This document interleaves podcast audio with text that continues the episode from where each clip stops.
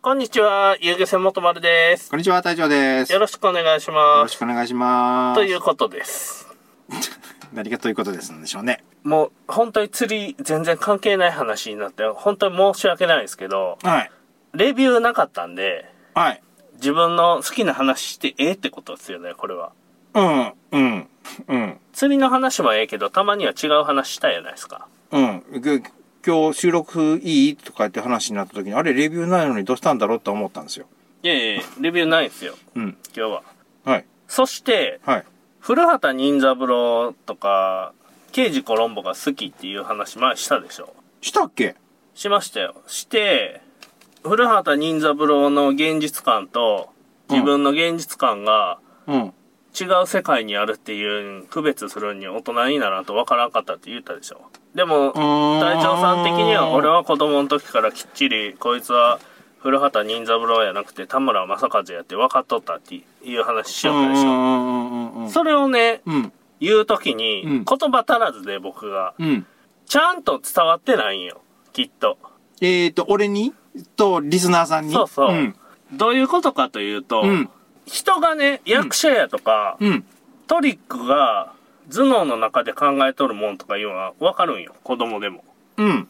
やけど、このトリックが実際にやってできるかどうかっていうのがわからんやん。ああ、無理があるか、無理がないか。コナンのやつは無理やん。えー、そそうやね。9割方無理やね。あの、筋肉バスターとかも無理やん。筋肉マンの。い筋や肉、マあンの、れ、あれは、あれは、できるんよ。筋肉マンやからできるんよ。筋肉マンの技は子供同士でかけれんような体制にしとんやろ。いじめにならんように。できるよ。 できんように実際に組んでできんように実験してできん技を実験、実書験いし、とんでしょ。実験しとんじゃ。筋肉バスターより俺、アシュラバスターの方ができんと思うけどな。やけん今できるやろって思ったでしょ。やけんそこの時点でね、うん現実になっとんすよ、もう。隊長さんは。うん。やけん筋肉マンおる派なんよ。お筋肉バスターできる派なんよ。できるね。じゃあ筋肉マンはおるってこと。うん筋肉マンは実在するんかどうかっていう話で、筋肉マンの技が実際にできんようになったんですよ。子供同士でかけた時に弱い子供が技かけられたら筋肉マンのことが嫌いになるやうん。ん。で、それがいじめになったりして、心の傷で残ると、子供たち。うんうんうんだからそういうのを避けるために実際にやって、うん。絶対これはできんと。うん。いうとこまでやってから漫画に落としとると。うーん。アニメに。落としとると。へー。へーや、ほんと。うん。やけん、影響された子供にはね、筋肉マンは存在せんけど、わざわざ実在する可能性があると思ってるんです。今の隊長さんのようほう。ほに。やけん、隊長さんは、古畑任三郎、本当おると思う。う。うん刑事コロンボも実際におると思った。トリックも、これやったらできそうだなって思っとることは、あるやないですか。やけんおもろいんやろ。筋肉バスターもできそうやけんおもろいやろ。できんけど。ってことは、事実と、実際にやってできるかできんかっていうんが分からんけんおもろいんやろ。それはもう現実なんですよ。うんうんうんうん。それをいいよんよ。その、区別ができるようになるんが、大人になっても多分できん人多いんやないかなって思うよ。映像でね、洗脳されるやん。騙されやすい人映像を見て、映像の影響を受けるやないですか。うん。で、その時にね、僕 YouTube の編集しよるやないですか。は元丸と関係ない人の主張が増えるんで、トークを入れるんやめたんですい。うん。で、乗船1100人の人よりも、乗船する一人のために作る仕様になったんが、今の遊漁船元丸の YouTube なの時間通りっていうか、極力カットせずに、今日出たんかな今日釣れたんかなどこら辺行ったんかなとか。まあ大体乗りよる人やとわかるやないうんうんうんうんほんで、何月何日、まあ出港うん時間とかも大体午前中よりも分かっとるし。うん。で行ってどれぐらい釣れたんかなどんな状況やったんかなで見た時にあ円釣れとるやん行きたい大きい釣れとるやん行きたいっていうどういう状況かな湯気さ元丸出たかなどうかなっていうのためだけにしの仕様にしたんですようんうんうんうん。でノーカットとかいうんはお客さんがうん。自分の釣りを見たいよって言うた時に、うんうん。連れとるとこを見てもしょうがないわけよ。連れてないとこの方が重要なんよ。うん。魚かかっとるとこよりも、かかる前が重要なんよ。うん。釣りの動画は。うん。やけん、編集してない。その人のどこにヒントがあるかわからんけん。ああ、こういうところを見たいよっていうリクエストがないから、とりあえず自分のこう、どういう風に姿で動きしてるのか見たいから、ちょっとだ、YouTube にアップしてくれんかって言われると、ああいう動画になっちゃうんだ。うん、その人が上手くなってほしい場合は編集せん。ああ。でもある程度自分の動画も見慣れとるインストラクターみたいなんは、みたいなのは、うん。どうせ、あれやろ、お客さんも連れとるとか見たいだけやろ。多分、多分ね。あうの、ん魚何センチか、つ、見て、やずやがって言いたいだけやろ。うんうん。ああ、に こいつバラしたバラした、はっはって笑いただけだやろなんぞやずやが、しょぼいの、言うて、全然、ブリサイズ全然出てないやんって言いたいだけなんよ。うんうんうん。どうせうん。うん、それをやっとるよ、とうん。いうことです。で、アニメでもね、ドラマでも、うん。ニュースでも、うん。映像にできんこととか、嘘とかが混ざっとるけど、正確に振り分けることができんのよ。筋肉バスターみたいに。なんかできそうなな。錯覚するよ。古畑任三郎のトリックもなんかできそうなな。うん。うん。なんか納得してないけど、うん。完全犯罪した人がね、うん。大判焼きを旦那と二人で分けて毒殺したんすよ。あ、そういう会があったんね。ニューヨークの時っすよ。で、鈴木ほなみそうそう、うん大判焼きを半分に割って同じ大判焼きを食べたんすよ。うん。で、旦那を殺したと。うん。で、古畑任三郎は、大判焼きって丸いじゃないですか。はいそしたら適当に割ったらどっちに毒が入ってるかっていうのが分からんと。うん。いうことで、なんで毒殺できたか分からんかったと。で、胃の内容物見ても、うん。大判焼きの、まあ、生地とあんこが入っとったと。うん。で、分からんと。どうしたもんかと。うん。言うて最後に、もしかして大判焼きやなくて、それたい焼きやったんやないんですかっていう話して、うん。で、そうなんですよって言うたんですよ。鈴木ほなみが。うん。で、すたい焼きの頭に毒を入れとったんようん。で、毒を割って、食べさせて、うんで、自分も尻尾を食べて、うん。で、後で大判焼きを半分に、半分分けして食べましたよとか言って、いう話を警察にしたら、うん。完全犯罪が成立してしまって、うん。そ、そこの罪を償えんかったことで今苦しんどるみたいな回やったんやけど、うん。まあそんなできるかどうかわからんやん。いや、できたんでしょテレビの中では。テレビの中ではできとるけどできたんで実際の捜査でそんなことになるかどうかわからんやないですかうん。うんえー、なんか失敗しそうなことない買った店をわ裏取りさああ。うん。いや、れてとかパッケージにたたい焼きの絵が描いてこれ、これね、これね、俺の持論ではあるんだけど、うん物語の主人公っていうのは、ええなんで主人公になったか、モブの人はなんでモブかって言ったら、最後まで生き残ってるから主人公なんですよ。ドラマになるんですよ。うんモブっていう人は、始まって5分で死んじゃうから、5分の物語しかならないから、物語の主役にはならないんですよ。ええだから、鈴木穂波は最後まで生き残ってたから、主人公になったんですよ。あはという考えなんで、あの、テレビ見てるとき俺。いええだから、すべてがうまくいったから鈴木穂波が、あそこのし、そのシーン、ちょっと忘れてたけど、その言われるまで、あ、そういや、そうだったっていう、まあ思い、思い出したけど、バスの中ですよバスの中でしょあの、ほとんど撮影がバスの中だった。わざわざニューヨークまで本当に行ったのに、バスの中でしか撮影しなかったから、ニューヨーク行く必要はなかったっていう話なんでしょそうそう。 なんでね、DY さんを俺を呼んでないんぞっていうのを言いたいね。いや、応募しなきゃんよ。あ、あれ応募しなくちゃいけないですか応募いうか、あの、り、何、立候補せないかんかったんよ。あ、そうなんですね。それは知らなかった。俺は出るつもりなかったんよ。あ、そうですか。出るつもりなかった。じゃあ、えっ、と、その回の時にちょっとなんか呼んでくれたらええわって自分の思い、覚えとるやつをザーッとつらつらっと書いて出したやつやった。ただそれだけやったのよ。あ、そうですか。はい。まあ、実際に起こった出来事のように疑似体験してしまうじゃないですか。はいテレビを見ること。はい。まあね、その、この状態なんですよ。釣りビジョンをクーラー効いた茶の間で見て、意見とこだわりを持つ人とかおるんよ。あ、釣り番組を見てうん。うん。釣りに行ってないけど、みたいなやつよ。うん。その場でつ釣りに行ってか、自分が釣ったような気になっとる人。そうそう、うんそれでこだわりを持つんよこれがええとかこれやないと釣れんとかおばん焼きやなくてたい焼きやないとできんとかいうのを、うん。映像で思い込むんすようんうんうん。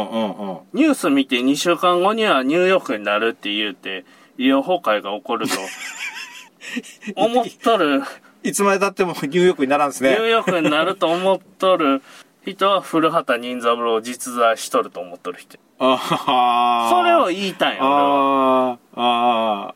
それ古畑任三郎実在してるじゃないですかみんなの中でまあね。やろそれは俺は大人になってから理解できとるけんまだ早い方っすよ25ぐらいの時にニュースこれ嘘やないんかって思い出したあのあのペットボトルリサイクルぐらいからああ、ペットボトルえね。ーって思うやん工場で働きよるけん思うやん思うよそんなことにならんやろみうたいな、ん。あの、あ のもん燃やした方が早いもんな。ということですで映像とね、うん現実の区別って本当についとんかっていうのは思うんよちょっと映像にやられすぎとんやないあのね、映像にやられとるっていうか、テレビ番組とか、ドラマとか映画とかっていうのは、騙されに行くんですよ。脳が気持ちいいから。うん以上。俺がね 「流浪に剣心」の映画を見に行った時にね、 ね、うん。雨の日でねはい。傘をみんな持っとったんですよ、はい、はい。で中学生がねはい。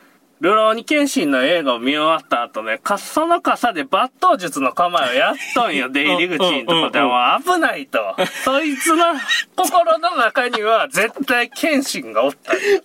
おおったおった。いや、おったか、じ実、実在しとんよ。彼の脳の中では。いや、むしろ俺がケンシンやと思っとった よ、あいつは。これですよ、ケンシンいるじゃないですか。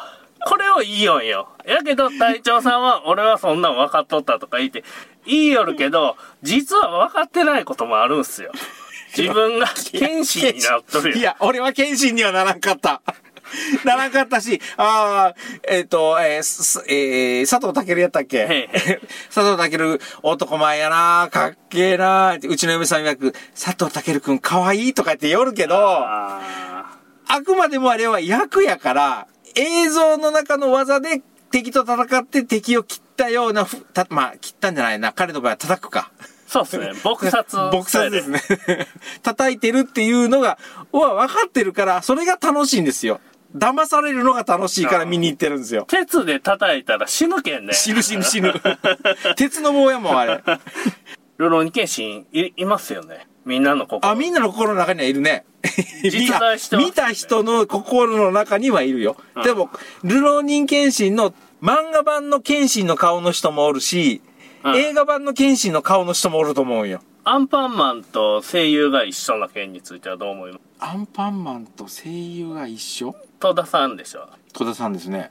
謙信もアニメ版戸田さんでしょあ、そうなのそうなんです、ん。お笑い芸人の人って自分にとって辛い状況でもお笑いにするように持っていくことが仕事じゃないですかああ、そう言いますね。いじられたり失敗したりしたことを面白くしようとする訓練をしようんですよはい。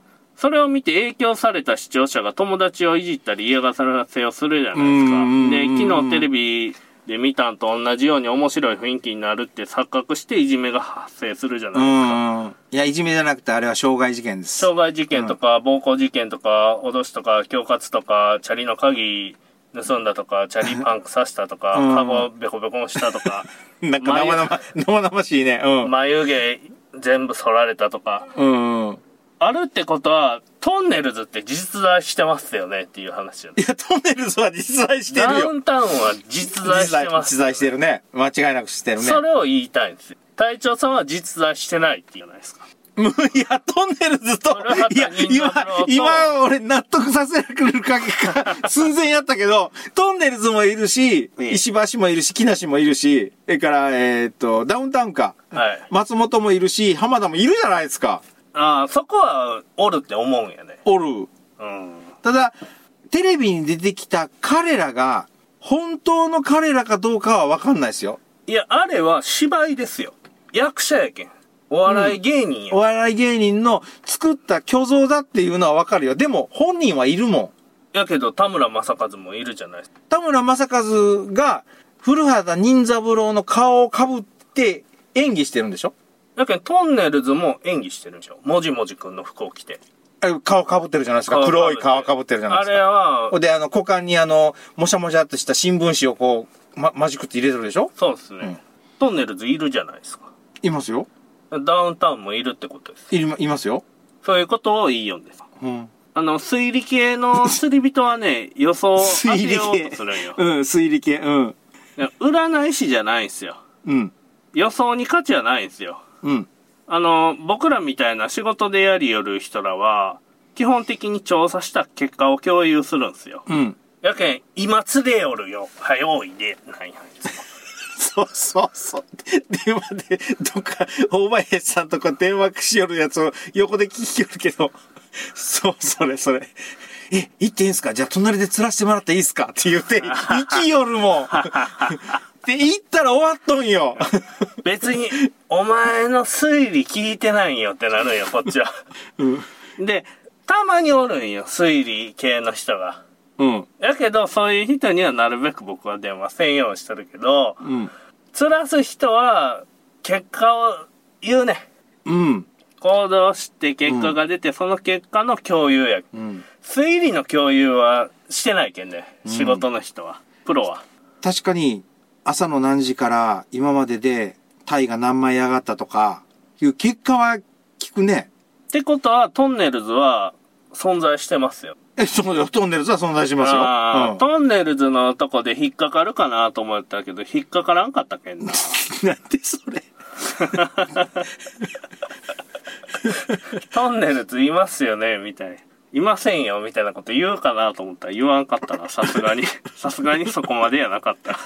いや、いや、一瞬納得してない。仕掛けたんで。えっ、と、さっきお笑いの人は自分のなんとかね、不幸でも、あれをしなくちゃいけないとかって言って話になった時に、はい。あの二人、トンネルズの二人も、うん、ダウンタウンの二人も、素ではないと思う。まあ、素を出しとる部分もあるとは思うけど、うん。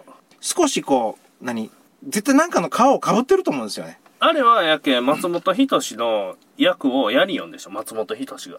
そうそうそうそやう。けん、古畑任三郎も木村拓哉がスマップの役で出たやないか。スマップの木村拓哉の役で出たね役。で出たやない出かた。うん。あの状況よ。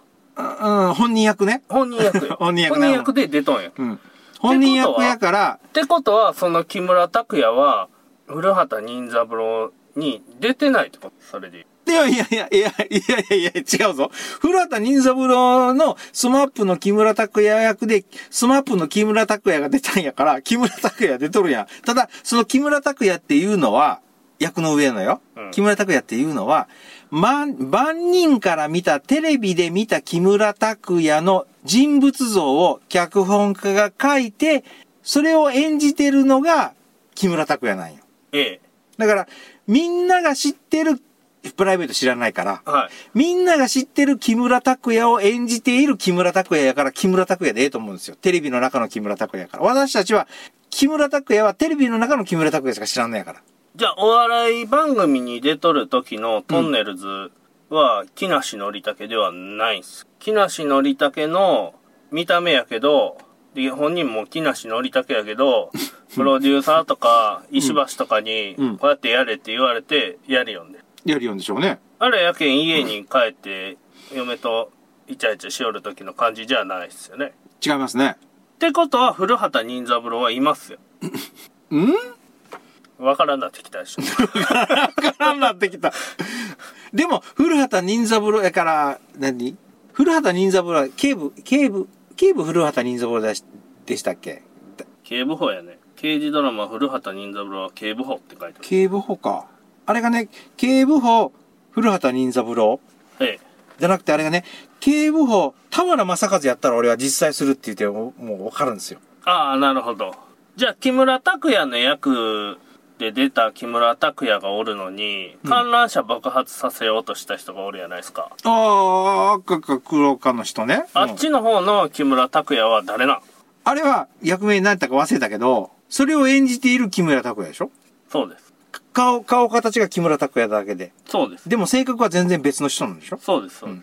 あの観覧車が邪魔で見えんなったって言いよったでしょ。 よったよった。だけど、そういうことなんですよ。そういうことなんですよ。ルローニケンシンは実在するんですよ。みんなの心の中で。うん。赤か黒かの、あの、大学の教授准教授やったっけもう、みんなの中では実在するんだ。そうです。うん。やけん2週間後のコロナウイルスもみんなの心の中で実在するんですよ。はいやけん怖いんですよ、本当に。うん。やけん、信じとんすよ。田村正和はおるんやない。筋肉マンはおるんやない。みんなの心の中おるんすよ。うーん、まあ、筋肉マンみんなの心の中にね、まあ、いるんでしょうね。まあ、テレビの中と現実が違うじゃないですか。うん。それをね、もっとしっかりと認識した方がええんやないかって思う。大雨が降るやん。うん。ニュースで洪水みたいになっとるやん。うん。やけど、実際に松山が大洪水になってますって言うて、実際に自分、松山に住んどっても全然洪水になってないよ。水たまりぐらいしかできてないよ。うん。で、あれはテレビに映った松山の最もひどい被害が出たとこを映しとるやろ。うん。ええ、松山全体がそうなっとるわけではないやんか。うん。それは、言うね。実際に自分が、その災害に巻き込まれたら、テレビの中の、その災害を見て、他人事だと思ってたけど、っていうのは、よう聞きますね。テレビに映った松山と実際の松山が違うんで、見る人によっても見え方が当然違ってくるやないですか。家が近くにある人はまた違うやろうし、全然関係ない。土砂崩れが起こったんで、水の人なんかどうでもええやん。土砂崩れ。山ないけん。 確かにな。うん。まあ、そこの画面のところに、あれこれ、誰々君の家じゃないとか言ったらまた話は別やろうけどあーそねうっ。すね。もっとはっきりと、テレビが騙してくるっていう認識をした方がええんやないかと思う。野菜嫌いのうちの子もペロリと完食でした。みたいなね。あああ、あれは全部嘘やね。もあれう断言できるぐらい嘘やね。れだけご無沙汰だったご主人が毎晩のように、みたいな。赤マムシ、みたいなね。うん、まるっきり嘘やね。 うんいや、そうなってくるんすよ。なんでそれ CM やんか。でも実際にそうなると思って買うんでしょ、あれ。まあね、そうなると信じるから買うんでしょうね。あ俺はの、美容のもんとか、古畑任三郎って実在しますよね、じゃあ。古畑任三郎古買うの畑買う任の三郎を買おうとするよそこへ古畑任三郎は売っていた ?18 分の1のフィギュアが売っとって。田村正和売ってたら買うでしょいや、あれ、隣にあの人おったら売ってほしいと思うぜ、あの性格の人がおったら。 実際に隣におるんで。帰ってきたら、うーん、言うて、お帰りなさいって言おうぜ。最近知ってますか VR とかできたあ、いや、うん、VR、やったことはないっす。だけどああいうもできてきてうん。だいぶ現実と映像の境目っていうんが分からんようになってくるやないですかうん。きっとうん。映像って情報じゃないですかはい。境界拡張っていうらしいですよああ、聞いたことあります。映像の外側にも連続する知覚世界が広がっていることを。うん、うん、うん。で、そこに想起された風景は存在するんかどうかっていうとこよね。何やったっけテレビで女優を見慣れてると日常で美人の基準が上がるとかやな女優が可愛いけん誰見てもブスに見えるやないですか日常ではでも最近マスクしとるけん目だけしか見えんけん目はみんな可愛いなと思ってやっぱ鼻と口がブサイクなんかなうーんあれ、目元だけ重点的に化粧するから、気、気合い入れて化粧するから美人に見えるんじゃないのあ、そうなんですか。結局ね、うんそしたらテレビ画面があるじゃないですか。うんこう、テレビ画面があったら、そのテレビ画面を見よるようで、うんその外側の景色を頭の中で作ってるんですよ。それは存在しとるってことな、してない。あー。はい、なんとかの猫っていうやつでしょなんかあったじゃないですか。近くの外。近くの外で自分が作り上げた世界は。それは、それは存在しとるかどうかは調べても出てないですよ。その人の中では存在しとんやろ。何やったっけな何やったっけなその、箱の中の、に猫があると。ええ。でも猫は箱の中にいるから我々は見えないと。ああちょっと、あれが、例えが違うかもしれんけど、その猫は生きているか死んでいるかを判断するにはどうしたらいいか。開けて初めて死んでるか生きてるか分かってる、分かるじゃないですか。はい。でも、開けるまでは、その猫が死んでるかどうかが分かんないから、想像の中でそこの中には猫、可愛い猫がいる。うんでも、実際に開けると、ええ。腐ってる猫がいるかもしんないって。ええ。その境界線の話でしょ実際に見てみるのはわからないです。想像で猫が、この中に可愛い猫がいる、生きているのっていう意意味いや、そうじゃなくて、テレビの画面があるじゃないですか。うんで、何気なくテレビ見よるようやけど、ん。実際の世界って、テレビの画面じゃなくて、VR やん。ああ、まあ、うん。 360度カメラやない 3D ですな。 3D やん、うん。 3D は飛び出すやつでしょえ、縦横高さが 3D じゃないのあ縦横高さが 3D っすか、ん。 3次元っすよね3次元、あ、さあ、3次元、3次元三だ次元ね。やないですか、うんだけど画面を見るとここで終わってるやん画面ってうん。この画面の外は、画面の外が終わってないやん、うん。だけど何気なく見よるテレビの画面の外側を無意識のうちに連想してしまっとんすよ作っとんよ自分の頭の中でその現象が起こるんすようんで、その時に作られとる外側の世界っていうのは、その人にしかないんですよ。ないね。俺そんなん想像したことないから。いや、でもね、無意識化でできとるらしいですよ、みんうーんな。。だけど映像は怖いよねっていう話話。と、古畑任三郎は実在するよっていう。うんだけど、実在せんっていうのを言うまでには、大人にならな、きっと無理や。まあ、現実とテレビの中の虚像を分離すること。うん。うん少なくとも、2週間後のニューヨークになるとか言って、いいよるやつはダメや。あー うーん。多分、古畑任三郎っていう物語は、あの、何テレビドラマだっていうのはその人たちも多分知ってると思うよ。 やけどそれが実際のトリックができるとかいうレベルになってきたらわからんなってくるそれは高レベルやわ。レベル高すぎるわ。やけどおもろいってことはそれが実際にできるっていう錯覚をしておもろいんやろ物理的に可能っぽいなあー。やないとコナンのサッカーボール蹴る時のキック力を上げる靴とか見てもいやいやないってってなるやんあれ SF だもん。 そういうことでしょ SF だもん。さよなら さよなら。これがよく聞く、あの、くだらないどうでもいい話ってやつそうよっ ね。すね釣りラジオ史上一番くだらん回じゃないですかこれが結論結論がない、結論が。あはい。健介伊藤さんがね、はい。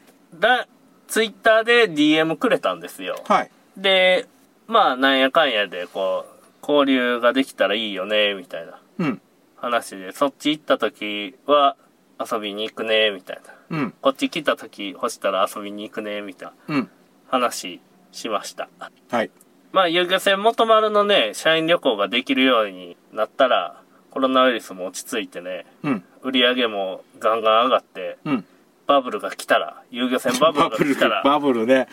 遊漁船バブルが来たら1回目の社員旅行沖縄っすね元丸で行くのいや飛行機あ、飛行機が、あ飛行機か。チャレンジするんかなと思 って。ガス欠やね普通にそれ鹿児島沖ぐらいでダメか。